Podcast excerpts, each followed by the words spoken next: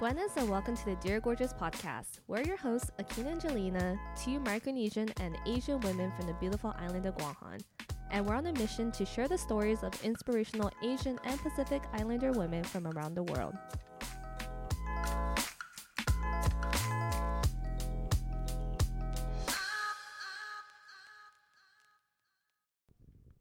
Okay. Um, can you hear yourself? Yes, I can. All right. so, I just got back from the Liberation Day parade, Mm-hmm. and my mom was um, talking about, I have to go today because um, it's the 75th, and I don't think I'm gonna be around when when it's a hundred. She said on the hundredth one, right? Yeah. And and then he and then she was telling me that she was telling my brother Matt that um he would have to be like he's gonna be like rolling her on a wheelchair at the hundredth um celebration of Liberation Day. Mhm. And uh I'm like, oh my god, I'm gonna be like in my sixties. yeah, I was thinking that too. We would be around like our 50s or 60s. Oh, we're So gonna be brief- in our sixties. Shh, we're gonna round down. Um, so just for our listeners, Liberation Day is on July 21st, Mm. and exactly 75 years ago, what happened? Um, so the Japanese occupation ended Mm-hmm. and the American occupation started. Briefly, but- started. Yeah. um, and um, it was for the generation that of my dad's parents. It was a relief for them because they would have suffered many crazy atrocities while the Japanese were here. Yeah. Which is, you know, if we're gonna dive back in our lineage, my family, we have a Japanese last name for my clan, my Chargualaf clan, Mm. which is Hamamoto. And my grandfather's brother also has a Japanese name for their clan, which is Fujikawa. Oh wow. So, you know, ever since like I was growing up and learning about liberation, I, w- I was always not conflicted, but very like lost when I was younger Like where do like I how to fit, fit into in, this? because Oh, we yeah. carried that Japanese bloodline in our our bloodline, and it's not even my mom. Like my mom's full Japanese, but my dad is part Japanese. So we're always known as the Hamamoto Chargualaf and then the Fujikawa Chargualaf, and we actually celebrated very much so celebrated the Japanese culture within our family itself. And as a kid, it was very conflicting. What um so the the Japanese side of your family Mm-hmm. cuz I know your mom's Japanese Yes. but your your but your dad is also Yeah, 'cause my grandma's half, so her mom and her dad was of the Ja- father was Japanese, and the mother, mother was was Chamorro. Ooh, I could Because it imagine. was Hamamoto. Oh, how so do you have you heard any stories about this like about how all of this happened and what went down for them? Like what was it like for them to be to exist? Did they have a relationship or was it just kind of like I think not too much to ask? I just talked to my uncle about this. Um, my dad's um, actually the eldest sibling of the Chargualaf clan in the Hamamoto side. So my grandpa, my or I'm sorry, my great grandfather, he was full Japanese. So let's call him Grandpa Hamamoto. Mm. So he came to Guam on a fishing boat, and then decided that he never wanted to leave. And this was during or before the war or This was before the war. okay. so before the occupation. So he, yeah, he came on a fishing boat, and then he decided that he never wanted to leave, and he actually opened a bakery in Sumay. Oh wow, okay. I wish we still had a bakery. Yeah. Dang. Really. Yeah, so he actually met my grandma um, pre-war, and they fell in love, and then they had 15 kids. and my grandma just happened to be, um, I think, the third youngest Mm. of the 15. But then he passed away before the war, actually. wow. Yeah. So he passed away before the war. And um yeah, so my grandma Hamamoto, she ended up having the 15 kids including my grandmother. And then the I think the oldest of the 15 was born around like Mm. 1918. Okay. So fast forward now, well, actually, like my grandmother and my grandfather also met in, I think, because he was, well, he was a police officer. That he met my grandmother. So Mhm. my grandfather was full Chamorro, so my grandmother already has some part Japanese blood. But according to my uncle, back in the day during the war, our family did hard labor, but not as much because they had a Japanese like bloodline. Mm-hmm. But it was really interesting because he was explaining to me that a lot of the skills that we have today and through the labor work that we did during the war was actually taught by the Japanese. So like in terms of planting efficiently and how to cook. Mm-hmm. And a lot of our cuisines and delicacies are inspired by like the Filipino culture Mhm. cooking style. Um, I think the technical side was taught by the Japanese people.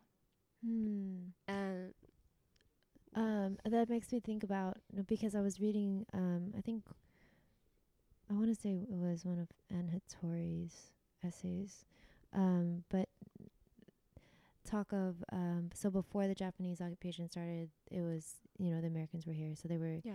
Um, there was there was concern about food, like uh, concern that they were going to run out of food and they couldn't Mm-hmm. um, they weren't going to be able to feed the um, military. Yeah. That was out here, and so um, I have to double check, but they I think they had wrote they one they ordered one of the things that they s- they stopped um, was fiestas. what?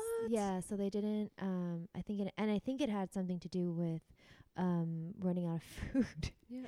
Um, Oh, and okay. and another thing I also heard was that they um, also stopped us from, not stopped us. Uh, I want to say required families to farm Mhm.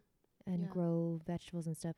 So I'm curious to see how all of that is, um, how all of that matches up because it's like, did our people forget how to cook cr- traditionally and to plant traditionally, and the Like, Japanese were Before teaching? the occupation? Yeah. I think it was more just like a trade of skills. Mm. Um, I'm pretty sure.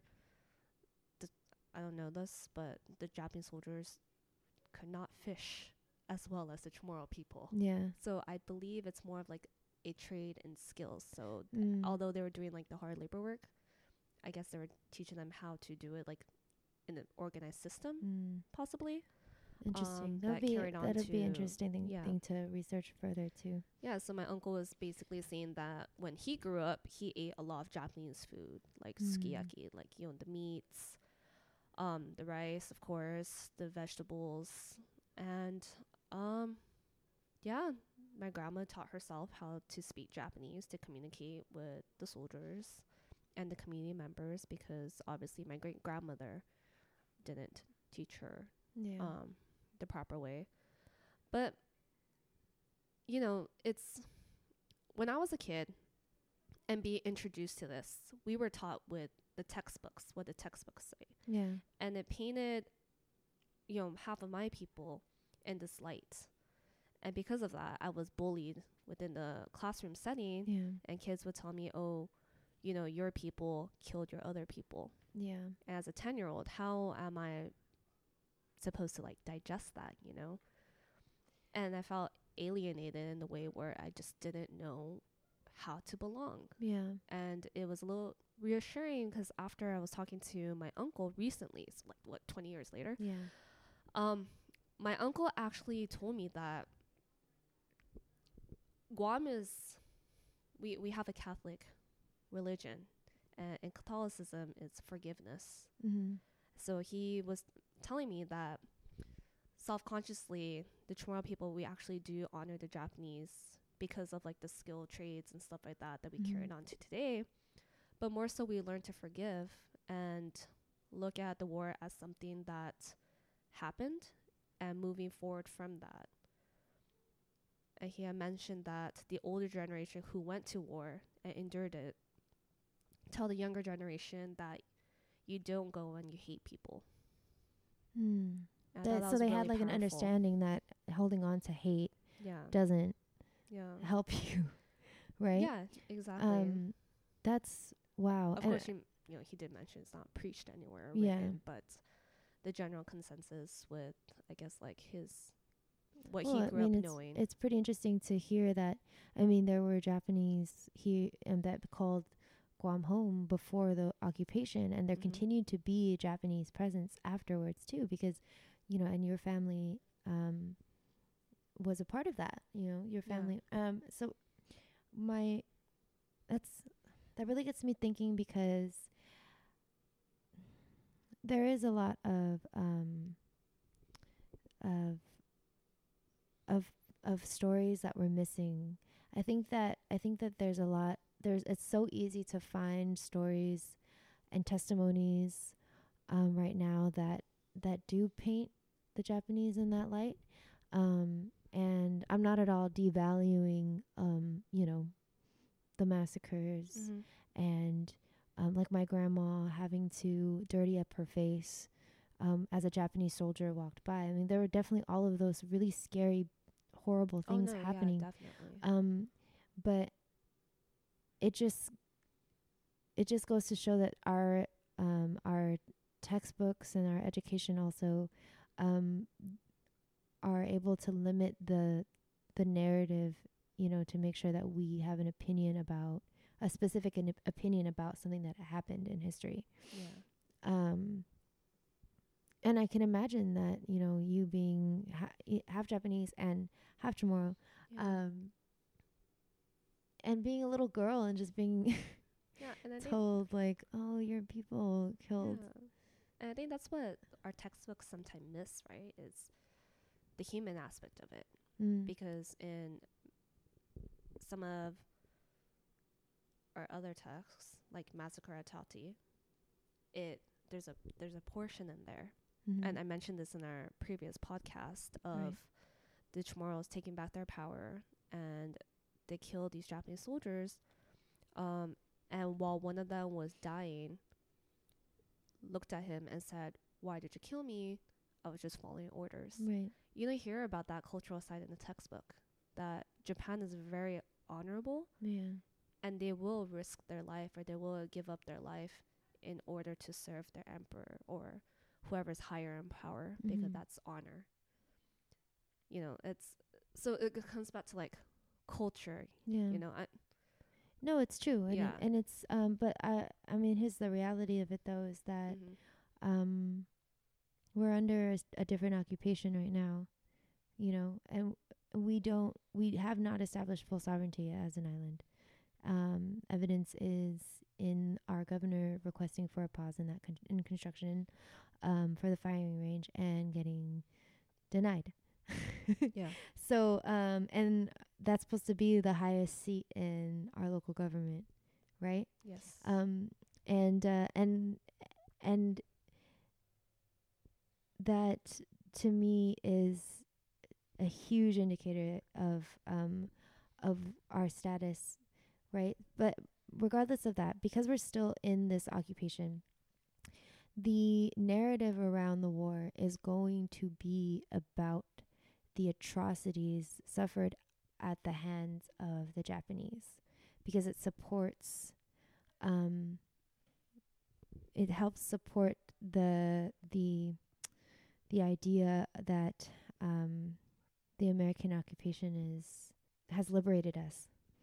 Man, it's just uh, else there's so many layers to this because it's like the the narrative around the liberation and the Japanese war and everything is just so there's so much um education around it and, Yeah. and everything's so strong. Like I tried to look up um recently about the d- just the day.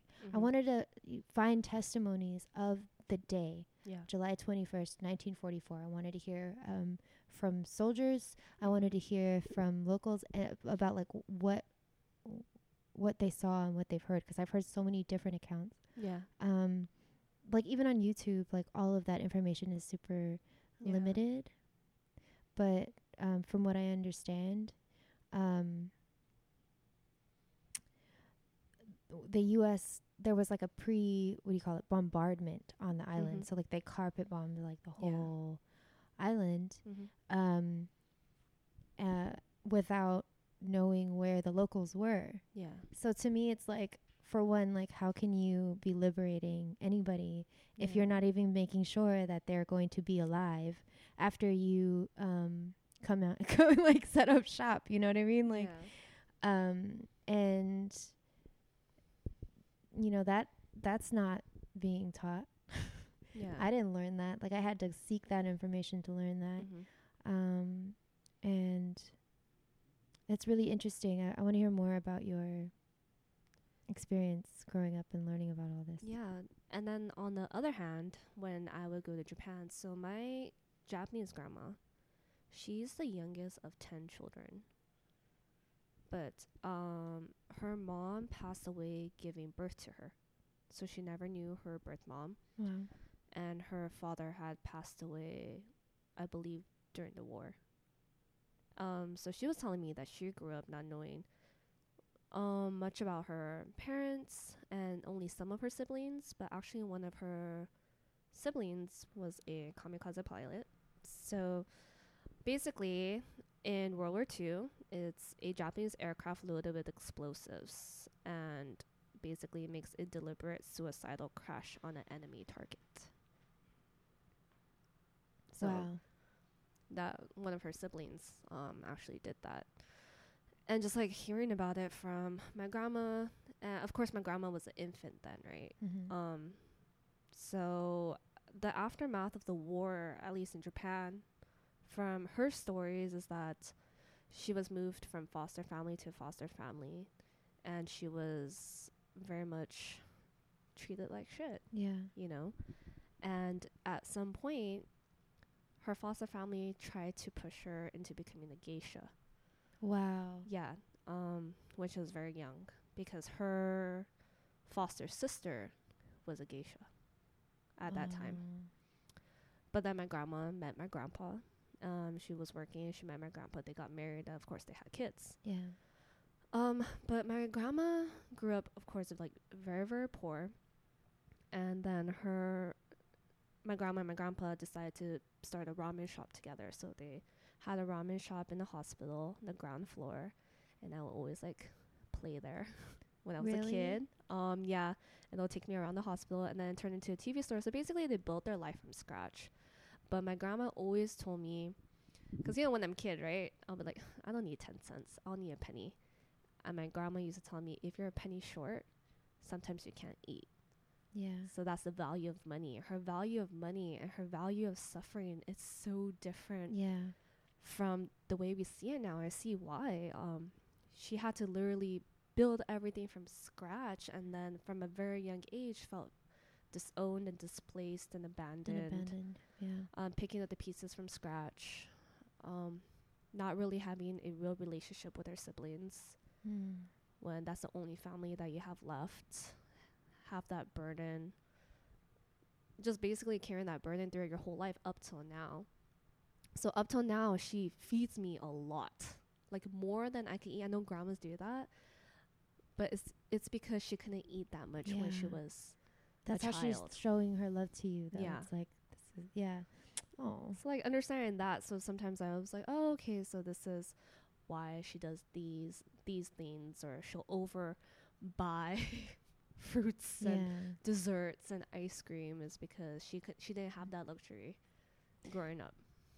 that reminds me of um the older generations too like all the manåmko' like my my aunties and my uncles um all have this like tendency to keep everything that Mhm. they have Yeah. you know and it's just for me because I, I feel better like when i can clear up shop like as much as possible like yeah.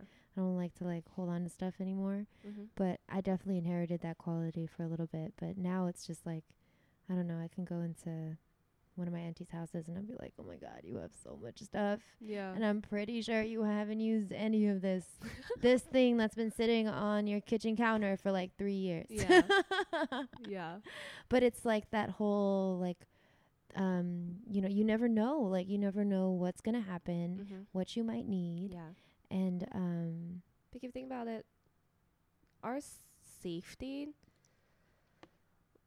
We're we live in a time, at least for us, you know, in our region right now, we live in a time where our s- we don't have to worry about our safety every single day Yeah. the way that our grandparents does. Yeah. Of course, there's a different issue going on the opposite end of the world right now. Right. So my heart feels for them. But we live in such a I don't know, like to wake up every day and not have to worry whether you're going to live or die. That's we we take that for granted. I do too. I do believe that. I do believe that because it's, it's. I think it's that luxury It is. that I think it's that luxury that is great, but then also r- leaves room for a lot of illusion mm-hmm. in our lives. So, yeah. um,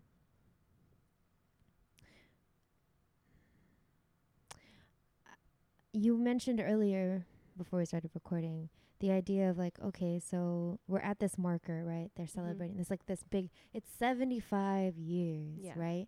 Yeah. and and then my mom's bringing up oh during the 100th one. It's like so it's like a lot of this thinking about the future. And i'm wondering what this day is going to be like when that 100th year mm-hmm. mark is it going to be like this? Is it going to be a bunch of us gathering together to watch floats go by Mhm. and um, branches of the military march by Yeah. uh, and I and I'm I'm curious. I'm curious. What Yeah. is going? What is this day gonna be like um, for our kids? Mm-hmm. I don't. I really don't know. I know what I would want it to be like, but Yeah. I don't know. There's a lot. to yeah consider. so we were we were talking about this right so what can we do now in a way that would help our kids in the future and while you're talking the first thing that came to my mind was i don't think we talk to our elders as much as we should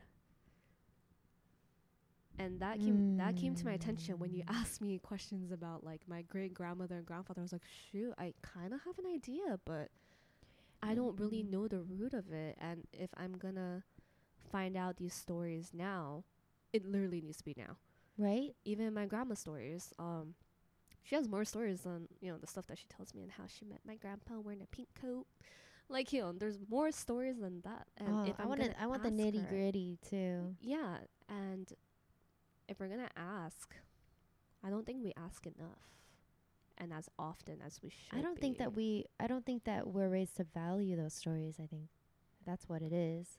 That's insane. Yeah, 'cause It's insane, but it's true. Like yeah, we're not raised to like to to be. I don't think that's reflective of either of our cultures, though. mm-hmm. I think that's a westernized concept that that we don't need to. We don't value the stories of our of our elders. You know what's so crazy though? I've I've had this thought so many times. I feel like we're losing how to story tell in a way. Our ancestors, Mm. the way they told stories is they would share the story and they would memorize it. Mm. They didn't write it on paper. They didn't record it on their voice memo. But nowadays, I feel like when I hear people's stories, I sometimes have to take notes so I don't forget. Yeah. And even in the middle of the story, I'm like, oh my god, this is really good. I lose my train of thought. right. Like a couple of hours later, I was like, when? It's so crazy because like that's a gift that we should have in our bloodline as Yep. our region. Yep. The art of storytelling. But that's what it is. It's an art. And you lose it if you don't practice it. Yep. Why do you think we're losing it? 'Cause we don't practice it. But why don't you? Why don't we practice it? I think I think a lot of us are very busy in our modern day day to day. Um I believe that science and technology could give us a lot of opportunities and advancement in communicating, but if we absorb too much of it, we start losing our other senses, Mm. right? Um yeah. So for example, um you break a leg, you're in a cast, you don't walk on that foot for a whole month. And then once you take that cast off, it's you'll eventually get your senses, but you have to practice how Yeah, to you have walk, to practice and get, using that you know, leg again. build that muscle. And it's like meditation and breath. Yeah. You know, you can't just meditate for a week and be like, okay, I mastered it and revisit it six months later.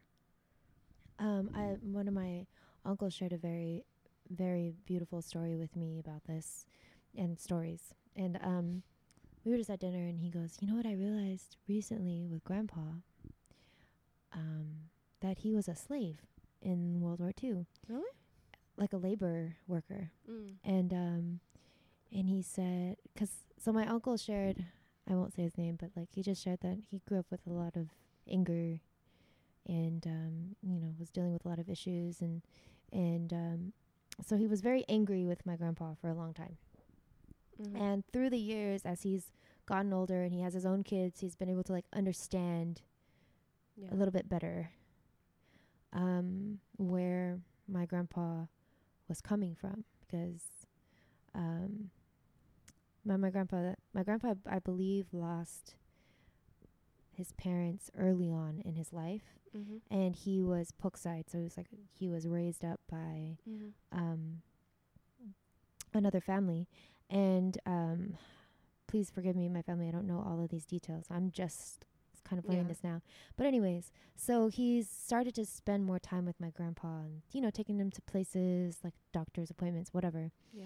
And um, they were driving through Tiyan by the airport, and and apparently my grandpa never told these stories. Like my grandpa didn't ever offer Mhm. up stories about the war or even just his childhood to Yeah. anyone um really he just wasn't very talkative in that way i guess um but he was looking over like i guess towards like where the runway is or like you know where the like the cargo Yeah. um The airport. building is yeah like right before the airport he was looking over in that land there and he was like that's i remember he said something like i remember that s- s- place like oh my gosh i was working all day and all night and I, I guess they hadn't like let him sleep Yeah. and then they had him work all day and he was so tired and he tried to hide and like sleep somewhere because he Oh. needed to sleep and um i don't think that my grandpa was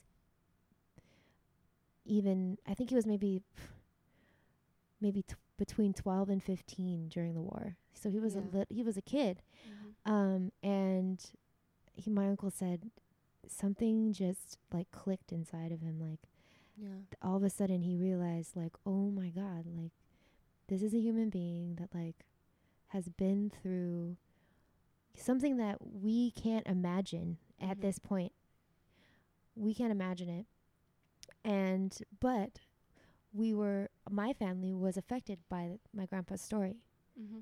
and all the stuff that my grandpa had been through, you know, working as a labor worker or doing whatever the hell he needed to do to survive Yeah. in an island where his culture was both during the uh, the American and the Japanese occupations where his culture was not valued on his own land, where he wasn't valued on his own land. Um, best believe his kids yeah. inherited that rhetoric like Mm-hmm. you know and and we feel it in my generation now my grandpa's in his 80s now Yeah.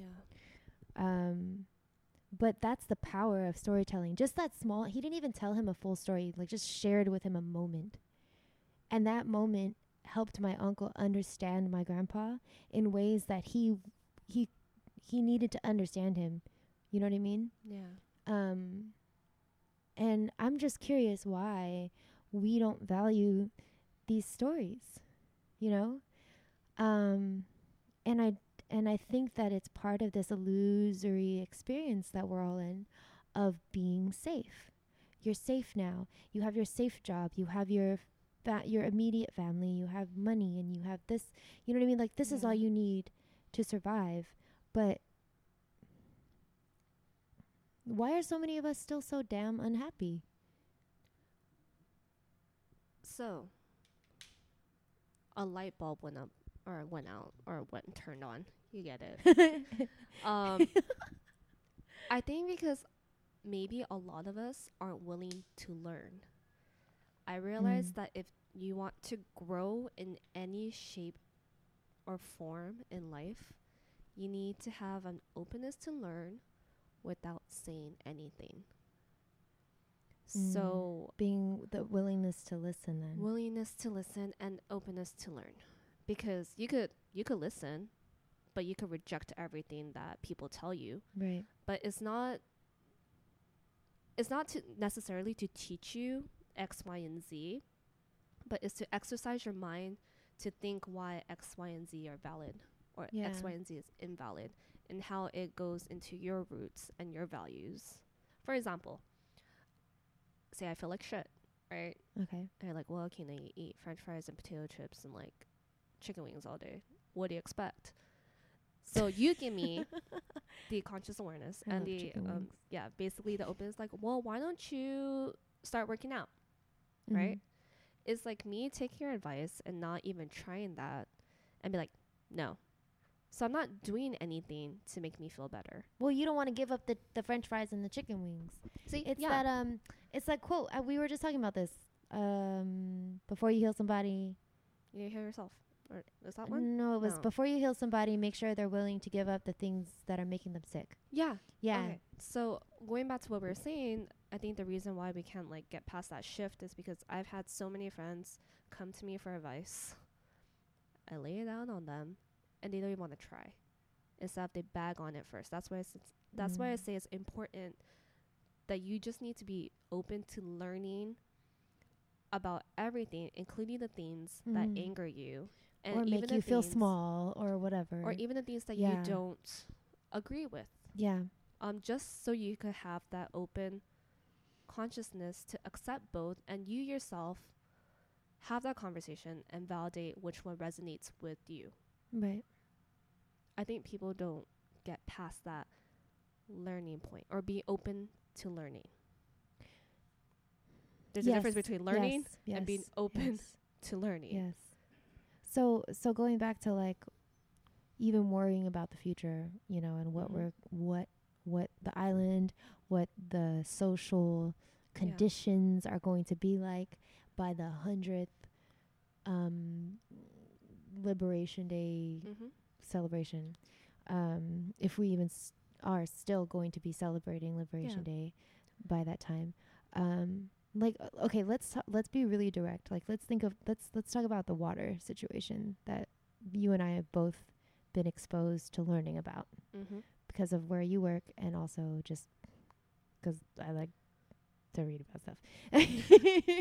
Yeah, no, that's a Um, perfect example because prior to where I worked, Mm. I had no idea what was going on. Yeah. and that's that's personally because I was too busy running around trying to take care of like all my other shit. Well, okay, But so if you I didn't get yeah. if you didn't know and then you learned about it, Mhm. I'm curious actually Yeah. Because This is a good conversation um, I think a, a lot of people who who don't know and then the the the information's brought to their table. I've seen a lot of people get very defensive mm-hmm. because they don't know. I mean, it Yep. sucks to like be to learn that you didn't know something. Yeah. Like that's actually probably one of my deepest fears too.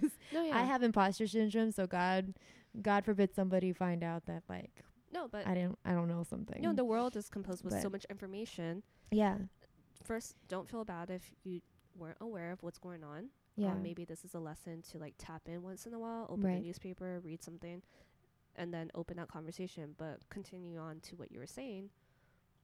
Oh well, okay. So so right now, um, So what's going on the right okay. So this discussion around like the military buildup Mhm. has an automatic negative connotation to it, um, I, Mhm. and I've definitely been in conversations where somebody will bring up build up and everyone's like, "Oh my god, please don't bring up the build up." But at Mhm. the end of the day, it's like How much do you know about the this is buildup? happening, right? Yeah. Yeah. And so okay, so I've I I know and most of my research has been done um through like handouts and through the circles of friends that I um Mhm. that I um hang around with or Yeah. I'm around. I've gone to the public hearing um that was held for um, the the pause Mm-hmm. for the bill resolution for the pause, and then I w- I watched. I couldn't make it to that one, but I live streamed the meeting that all of these local groups had with the governor Mm-hmm. and learning about the water situation. There's so many other things, but in the environmental impact statement released by the military, Mm-hmm. it shows that um, what is going to be happening up there if they build the firing range will stress the main aquifer Mm-hmm. that we use as a water source. Yeah. So it could stress it in a way where if the military buildup happens, the uprise in population will um, will stress th- it so much that um, it'll I forget the word for it. It's like salt um, salt intrude. Oh shoot! Hold on, let me just double check real quick. Here, wa- saltwater intrusion is the movement of saline water into freshwater aquifers, which can lead to contamination of drinking water sources and other consequences. So that this is something that is a risk of happening if this firing range is built and the buildup happens. Mm-hmm. Um, another thing is that just naturally they'll be shooting like millions of rounds of ammo. Yeah. Like, Yeah. so um you know and then also another thing is um i work directly with um the Haya Foundation and they uh the Haya Foundation connects our local suruhanas and suruhanus or zoamtis um to the public and and so what are Suruhanas and Zoamtis? so they're traditional healers they practice a healing um knowledge that has been around and has sustained itself for 3500 years and um, they use a an array of different techniques but a lot of it is touch so massage um, but also herbal medicines where they use a lot of the local plants all local plants that grow here to make medicine åmot Mhm. and um, I, in my you know short experience, you know, because I started as an apprentice a few months ago, I see how busy they are. Like when you go up to um,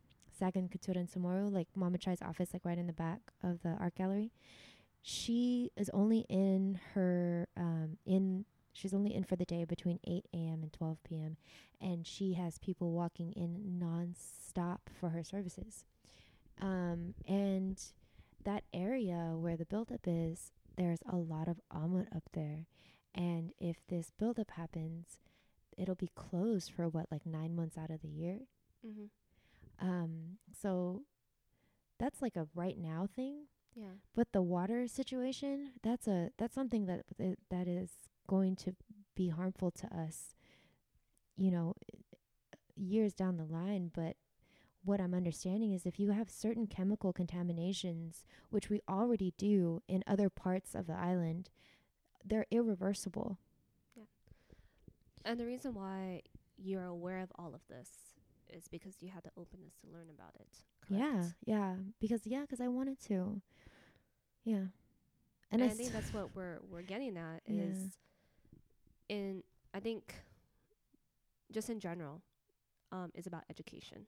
it is about education. it's not about yeah. taking sides. Yep. It's about making your own decisions, but just being open to the information out there because there are different Mhm. information, you know? So just talking to people what's going on.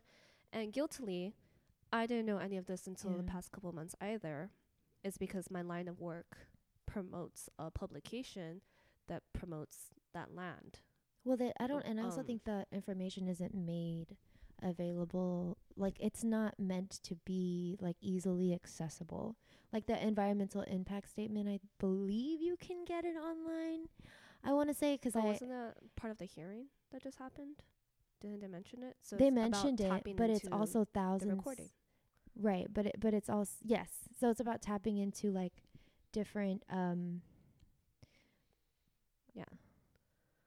Sorry, who's that? Five something nine twenty one. Hold on. The phone right there. Oh, that's not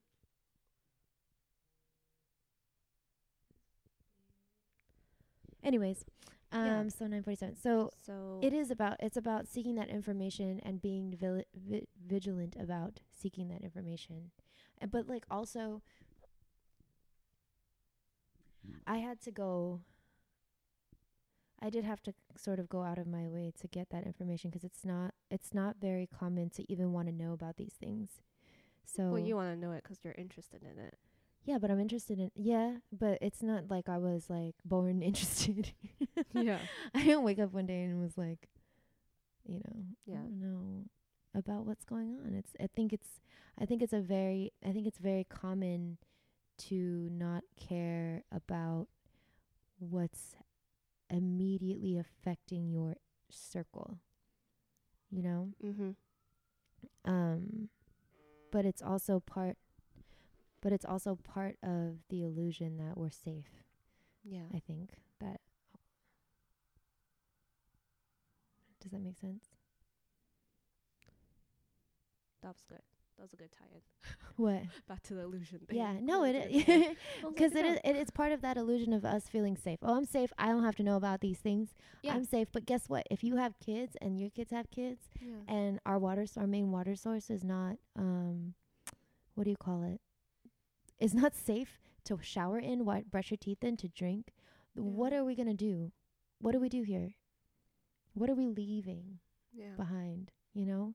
And and you're right, it's not about choosing sides. It's not even about arguing. It's just about the facts. It's about Mhm. like learning about what's happening here. Yeah, and being open to it. And I've learned a lot just from public events in general. Mm-hmm. Not gonna lie, I wasn't before I started my line of work. I wasn't like digging in a newspaper. I'm like, oh my god, what's going on? But even with the newspapers though, it's hard to get, you know, clear narratives and clear information because each publication they're ran by people and people have biases. So it's like you still have to go out there and like and make sure that you're learning about these things and doing your own um discerning it in your own way like okay does this make sense is this something that you know what i mean like Yep, but as a former journalist, I like to think that our job is to tell the facts and the truth. Yes, and I I agree. Which I've actually recently had a. We should actually have a whole other episode about this. We are going to have we're a whole going episode- to, Yeah. because I was I was just talking to one of my really good friends is def is a a is a reporter. reporter, Yeah. and um and we talk about how journalism is, to me, in my opinion, Mhm. at at its at its very purest form, is an activist medium, Mm-hmm. and um and oh, uh, we can also talk about the negative connotation behind the word activist, No, right? yeah. because it's it's I mean honestly the if you look it up an activist is it's just a person that brings about social change. So a lot of the people that we admire in American history, Yeah. Martin Luther King Jr. was an activist, right? Mm-hmm. Um even not in American history, Mahatma Gandhi was an act activist. Yeah. Sorry. Um so there's a lot of people Bob Marley was an activist like in his own way, Yeah. you know what I mean? And um and it's interesting how activists here on Guam are painted. Um and I think that it's um it goes, or it- at least I feel like it goes back to that openness to learn yes. because there's a lot of activists in the states. You know, Mhm. Black Lives Matter, Yeah. right? Yeah. And it goes back to are we openness to learn? Are we open to learn about what's going on, even though it's not about our culture? Yeah. Right. But it, but the, okay, so okay, so that's another thing though, is that Mhm. if how can we worry about how we're going to leave, what we're going to leave behind for our kids Yeah. in the next thirty years, if it's even the peop, it's you, it's the people within the culture that are arguing with each other about what is happening right now today. Yeah. because I can tell you that most of the conversations I've had about liberation or just about the status of Guam, Mm-hmm. Um, most of the disagreements happen between Chamorro people. Within, yeah, the community. Um, I think that openness and willingness to learn is is a huge thing. I think that compassion is a huge thing. It is. Um, i- yeah, yeah. yeah, because like look, we're you're Chamorro, I'm Chamorro, but we both experienced, you know, we Mhm. ha- both have a different experience of identity Yeah. growing up. Um, and does come b- come down to really comes down to compassion you know Yeah. um this sounds very like high school but when i was here living in guam in high school i had my group of friends and i had my opinions about people from other schools yeah, as everyone do does with my school too yeah, rivals. I, I have like a they're just like oh you went there oh well done um but the minute we were within the same community outside of our home it's like those boundary and those barriers and those stereotypes never existed we you were talking about like when you were in the Bay family, Area, yeah. right? And you needed to connect with other Chamorros. yeah like i had yeah yeah, is is like it never existed and um you know private school Yeah. rivals and our labels just fell apart and we became family and even within my class there's a guy that I went to college with we went to the same school didn't really hang out in high school and then when we got to college we actually like hung out a couple of times you know really cool with each Yeah. other I mean, there's like no negative feelings, but overall, you just click, right? Yeah. It's like a magnet. It's like, oh, you're from Guam, shoot, like you know, yeah. I got you. All of a sudden, the social constructs in Guam aren't a thing Yeah, in other places. Yeah, that's that's pretty interesting too. But So how do we get that here? Because I feel like it still exists today. And in some ways, it's because it's fed, fed by what? fed by ideas that we can't let go or Mm. illusions. Well, that see, we that's that's the thing is like, okay, so we can go. Okay, we could talk about everything that's political that's happening right now. I really think this water thing is really, really. I mean, honestly, it's like how how like how um Well, I'm How- water right how now. so- straightforward is that though? Like everybody needs clean water. Nobody wants chemical and contaminated shit. I could talk about that um, because when I was in Bali, I could not drink the tap water there. I couldn't brush my teeth in India yeah, without bottled water. yeah, and just how the system is. So Yeah. I drink bottled water all the time, and I remember at one point I was feeling very frustrated because like I had to be very careful when I showered. I had to be careful when I brushed my teeth Yeah. because you would contract Bali belly or you know Mhm, um. A sickness, and we have this luxury right now where yes, we don't drink the tap water in general, but it's not going to kill you if you drink the tap water. here. yeah. that's a luxury. And I just think that not not not um thinking that that's a, an important responsibility of ours to maintain is so it's just shows you're laughing at me because I'm like getting so You're so Worked right up now. about It's it. So funny. it's just it it it hurts a little bit to to Mhm. not think that we all have um responsibility and, and um over over making sure that we all have clean water you know and and then also n- learning i did not know this but Fena Lake i did not know about Fena Lake Mm-hmm. i didn't know about that Where's Lake? Fena Lake is another source of water that we could have had but it's on military property right now so the military basically took our re- resource Mm-hmm. and is selling us the water Okay. right? But at too high a rate. Guam can't afford it. What? So we've been weaned off that source of water Okay. What? First of all, where did you get this information? from I'm playing devil's advocate, so where did you get this information? dude that video that uh Humanities Guåhan uh, produced and Lola was in it. It was two came out 2 years ago Okay. uh, about it and um it's like a PSA Okay. and just like knowing those things but you know and there's so many layers to it right because we all want to be happy we all want to be able to provide for our families and make sure our families are safe and fed And this conversation is no shape or form. We're not attacking the military or anything. We both have family members in the military. yes Truly love, close to. My dad was an Air Force vet. I don't think it's even about attacking it's just about accountability There you that's go. really all that it's about it's yeah. like okay like, well, like know, don't poison our water yeah, um accountability and also even just knowing like you know these things like you would never you know f- for me like when you um like if I had a house and I had and I welcomed somebody into my house to Mhm. to um be a, a, f- a roommate. okay? Okay. I got a new roommate, okay? Okay. And if I found out that this roommate Damn, left. if I found out that this roommate left a hu- hundred different um areas of shit, like of their own shit, like feces, Okay. in different areas of my house, Yeah. didn't clean it up, Yeah. right? Um, even oh, you know what? Hell, my roommate took the master bedroom 'cause it's the prettiest one and has the best view outside the window as well. Um, leaves their own feces all around the the house.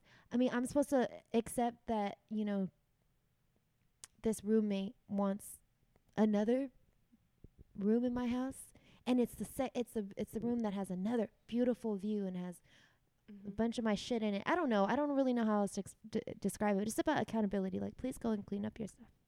Go clean up the almost a hundred or over a hundred toxic Yeah. chemical dump sites that have been left around the whole island. Yeah. And then maybe we might believe that you're going to take care of our resources. Mm-hmm. Not even just that. It's that um, we can talk about all of this stuff until we're blue in the face, but there's so much about what it is. What does it mean to be liberated? I think while you were speaking, the first thing that came to mind was how many people actually living on our island consider it home. Not home that you have you pay rent and you pay your utilities and you do your day to day, but really consider it a part of them, like their home, Mm. and really dig deep into finding that. Because there are a lot of people who live here and are just living they don't there's not that much like there's no attachment to it They're Maybe always missing something or they want missing something, something. else. and there's nothing wrong with that mm, um people could want different things in life but maybe that's where the gap in the conversation is is that a lot of us aren't connecting home with the home within us because when you really mm. build a home within you you give a shit about things and that's and that's where I think l- true liberation even really starts too. Mhm. Is like if your mind and the way you think and your heart isn't completely liberated by all the bullshit you inherited, Yeah. by all the habits that you've you've somehow created within yourself in order to survive Mhm. in the environment that you grew up in, you cannot be liberated.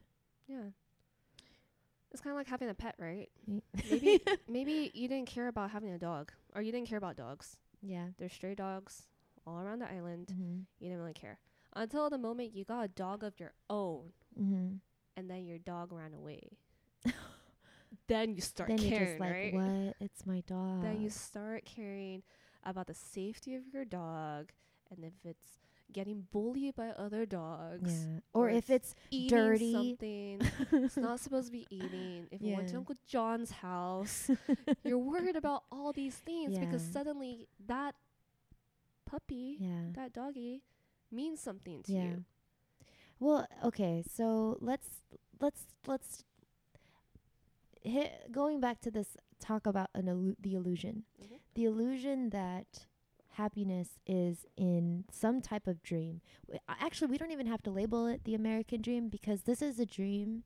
This is like a value system that was introduced to many different indigenous cultures by different foreign bodies that Yeah. um that basically told all a, a, bunch of these indigenous people you don't have enough you know like Mhm. what you have right now how you're running your life it's not enough your cultures it's not enough they don't they don't belong in modern life okay um that illusion that um that I don't even kn- I don't even get it anymore to be honest with you. it's uh you know you ha- you just can't find what you're looking for here. Does that make sense? Are we talking in general? Like you can't find it on Guam. It's somewhere. It's somewhere in the states. It's somewhere in a westernized place. Somewhere with stores and with, um, you know, fancy Well, restaurants. Depends what you're looking for. Because if you're looking for Starbucks, then yes, you cannot get it here. But are you looking for Starbucks or are you But, looking like, for why? coffee? Because there's coffee. There's here. coffee here. Well, okay, so that's that's an interesting question because I moved to Bali, Uh huh. right, in search of something. Yes. Um, I think at that point in my life, I was feeling a lot of resistance. Sorry. Sorry. Homegirl's playing with batteries while I'm speaking. Sorry. sorry. so I felt a lot of resistance in my life in general. And I was going through a lot of things internally. And I felt that I needed to find those solutions outwards. It's basically coming up with a roadmap. I want to do this with my life. It has nothing to do with Guam. But I think that these experiences are going to help me. I'm going to go figure it out. Mm-hmm. I went to go figure it out. I came back home. Those weren't those didn't help me at all. But it helped did, me it helped me grow Uh huh. in a way where I could sit with myself now, back on Guam, and take those experiences and be like, okay, I'm nurturing the root of me. I'm nurturing the plant of me. And we talked about this on Master Random, how you said that you weren't ready to meet me three, Three years, years ago. ago. Yeah. It's the same thing. The version I am right now is definitely not the same version I was like a year ago. Yeah. We're always changing, Yeah. and we're always. but- so yeah. yeah, the idea I know everyone's on people who want to leave Guam and think that Guam doesn't have these opportunities. But that person is probably going to sh- shed layers. If not now, they just have to go through that motion. Well, I'm not. I'm Because not like trying to rob anyone of that experience, but I think that No, but I think also people who leave have this negative connotation. Like they think they're good enough or they think that they're better than people here and stuff like that. people it who go who leave. Sorry, I'm not. Can you clarify that? Yeah. Um, 'cause I've I've heard like s- some things like through the grapevines that for certain people that do leave island, um, they get shit talked. Like, oh, they think they're better than us. Oh, It's they left or something. Yeah, they left. I was like, I don't think they think they're better But- than you. I think they just want different experiences, and we're human. Who's to Mm. say that? I want to live in. That's interesting though, because because I've actually heard more the narrative of like, oh, that would be the dream, like to go to, um, I don't know, I don't know, just go off island and experience life somewhere else. Like that, I've heard that all the time, which I don't see. I don't. I think that's a very natural thing. I think it's very natural to think the grass is greener, but like but but also being aware of of what it is that what constructs were created here on Mhm. island or around the people that raised you um and how how those constructs affect you and how they keep you from being quote unquote liberated in everyday life you know Mm-hmm. so and i think that naturally if someone goes through those motions of asking questions like that and having that openness to learn Mhm. um 'Cause I I had a friend. Um, I asked her. I was like, "Would you ever leave Guam?" She goes, "Nope. Guam's my home. I always want to be here." Yeah But she left. what Yeah. dang thanks friend no, I'm just kidding no, because life happens. yeah And she never thought she would leave, but yeah um, life happened, and it blessed her with someone, and that and person it required that she leave it required that she left. yeah you know, and she's experiencing the states for the first time. And it's freaking her out in some ways, but definitely seeing the growth in her. But I think that's the beautiful thing about life. It kind of brings you where you need to be. yeah 'Cause I I tried leaving three times, but I ended it back. And I think this time around, I've actually really, really connected with myself. yeah But it had to be now. It had to be at this timing. Like every day in my life could not have happened any sooner or later. It had to be like exactly at this moment. So all this awareness I'm getting, all this everything I'm learning about our island and our culture and our language and how to pronounce things and values and customs and my rela- building my relationships with like like my uncle, you Yeah. know, And your cousins. and my cousins, learning about them. It had to happen now for a reason. yeah. I think in that sense, accepting that liberated me from a lot of pressure Yeah. that I put on myself. I think that I I, th- I can really relate to to you with that too, 'cause I feel like the more that I've learned about and connected to my family and learned heard stories and understood the thread that connects us all, Mm-hmm. like that's where my um that's where my comfort has started to come in and Yeah. my you could call it healing or it's just a general feeling of home you know Yeah, because how different do you think your life would have been if you came back three years ago or three years later? um oh so you're talking about timing now right I'm talking about timing, yeah. um 3 years ago I would not have been ready because 3 years ago I was looking at Guam as a place that would trap me.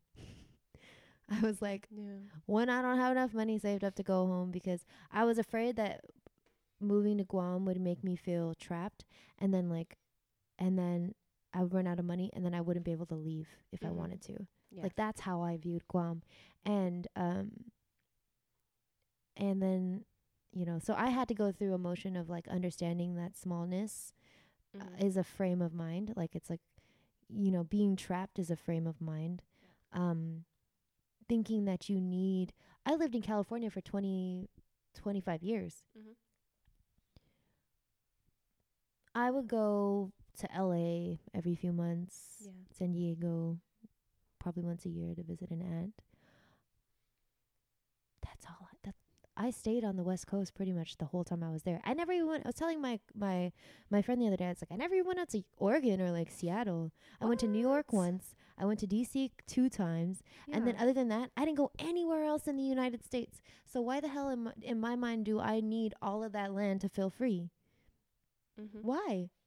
I didn't. I didn't need it. I just- That's some very deep But- landscape that you just but it's it's like but so but i it really that that that that mindset um kept me from coming back to guam and making guam home but i um you're right like timing is a huge thing um but i think that i don't know if it's because i also don't think it's helpful to even worry about timing i think it's more helpful to just be aware and present and open to what life is bringing you you know Mhm. um and to not resist truth like there is truth and a lot of the truth i think behind being a native person and um being um hapa. is that the word for it Uh, hapa, yeah. means Half Asian and half like a different descent.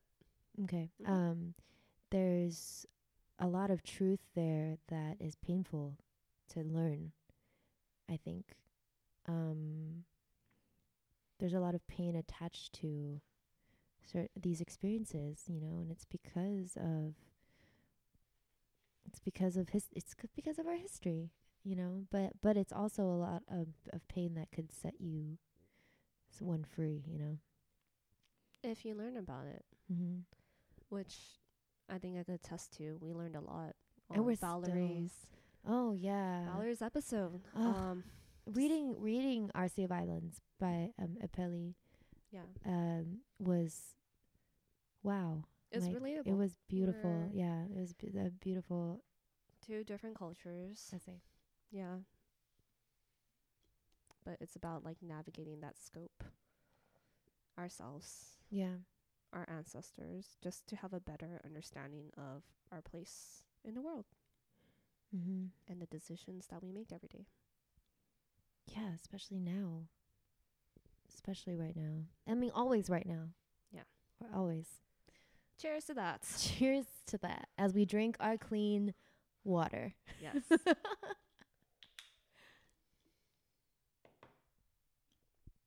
all right, I think this is going to conclude um this episode. Our J&A sesh. Yeah. If you haven't done so, you can follow us on Instagram and Facebook at Dear Gorgeous Letters. Yes. And we want to hear from you. Write to us. And we're on Spotify now. Yeah, we're on Spotify, we're on iTunes, we're on Google Play, we're on Podbean still. No, we're not. Just kidding. We're not on Podbean anymore. Just the first 12 episodes. Yes. Um but on Breaker yeah. radio podcast. And I think that's it. Anchor. Well, Anchor is our host now. Yeah. Yeah. So um thank you guys all for listening. We hope you guys had um a good Liberation Day. Happy Sunday. Happy Sunday. Peace.